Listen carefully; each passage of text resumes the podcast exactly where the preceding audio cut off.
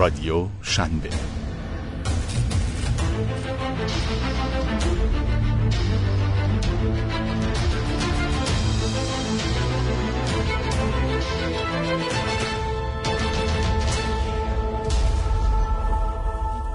سرمقاله هفتهنامه استارتاپی شنبه به قلم و صدای سردبیر و مدیر مسئول اکبر هاشمی. زلزله اقتصادی در استارتاپ ها. تا میستادی دورت میکردند و کمک میخواستند. بیشترشان کانکس، غذا، پتو، وسایل حمام، غذای گرم و شب تا صبح را زیر باران توی چادرها سر میکردند. زلزله رهایشان نمیکرد. مثل بیکاری و نداشتن پول که به جانشان افتاده بود. مردهای صورت سرخ کرده خواستهشان کسب و کاری بود برای درآمدزایی و امرار معاش.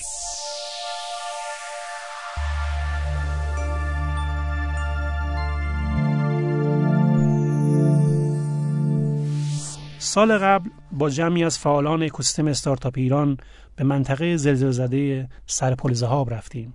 در خرابی‌های شهر در میان تله‌آوار یک چیز بیشتر از همه خودنمایی می‌کرد. در میان در و دیوار فرو نریخته یک صفحه برگه آچار سفید چسبانده و روی آن نوشته شده بود: کابینت و لوازم خانگی زیر آوار مانده شما را خریدارم، و بعد هم شماره تماسش را گذاشته بود. شگفت‌انگیز بود. در میان تله‌آوار و درد که همه دنبال یک سرپناه و لقمه نان بودن، یکی به ذهنش رسیده بود که میتواند از دل این بحران یک بیزنس و جریان درآمدی برای خود و خانواده‌اش ایجاد کند. باید باور کنیم که زلزله اقتصادی در کشور روی داده و یا در شرف روی دادن است. ما برای اینکه بتوانیم کسب و کارهای نوپا و نحیفمان را در این شرایط اقتصادی سرپا نگه داریم، نیاز به معجزه داریم. معجزه زمانی اتفاق می افتد که واقعیت را باور کنیم، و این دیگر شعر نیست. معجزه کننده در گور خفته است. باید قبول کنیم و برای معجزه منتظر کسی یا کسانی نمانیم. دو راه پیش روی ماست: یا باید همینجا متوقف شویم و کسب کارمان را ببوسیم و زمین بگذاریم، تصمیمی تلخ و دردناک. اما دردناکتر از آن ادامه دادن کسب کاری است که صد درصد میدانیم و ایمان داریم که دیگر جواب نمیدهد. اما اگر یک درصد امید به موفقیت و عبور از این بحران دارید، هرگز تسلیم نشوید.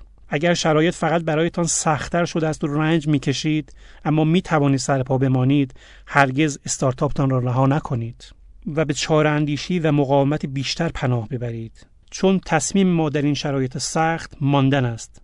از ماندن، ساختن و چاره‌اندیشی برای عبور از این گذرگاه سخت اقتصادی می‌نویسم.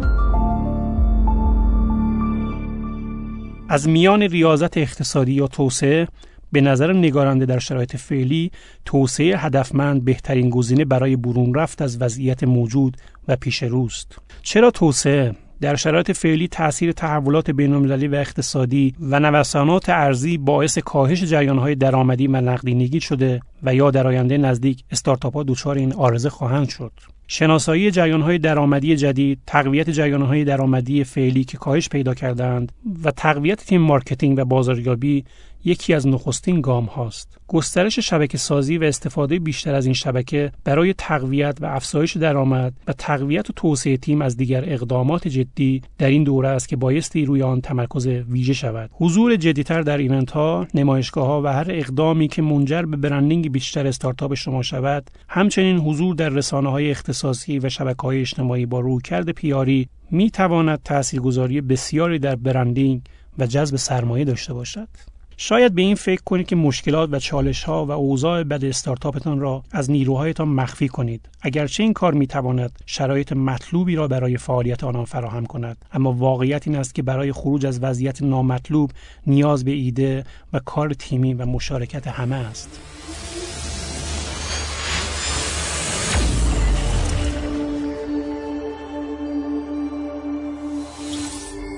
در بعد کلانتر، مسئولان و توسعه دهندگان باید بیش از قبل به توسعه اکوسیستم استارتاپ ایران شتاب بخشند. اگر نگوییم تنها راه، یکی از راه‌های مؤثر و اصلی نجات استارتاپ‌ها و راه برون رفت از این شرایط سخت، توسعه پرشتاب اکوسیستم استارتاپی ایران است.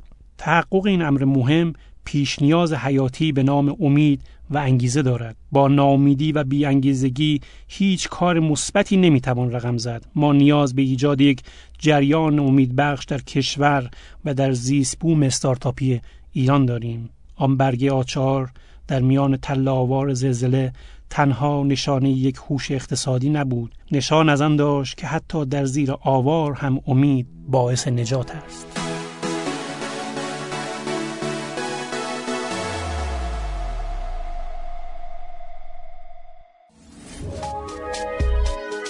شنوتو سرویس اشتراک گذاری فایل های صوتی دبلیو دبلیو دبلیو دات شنوتو دات کام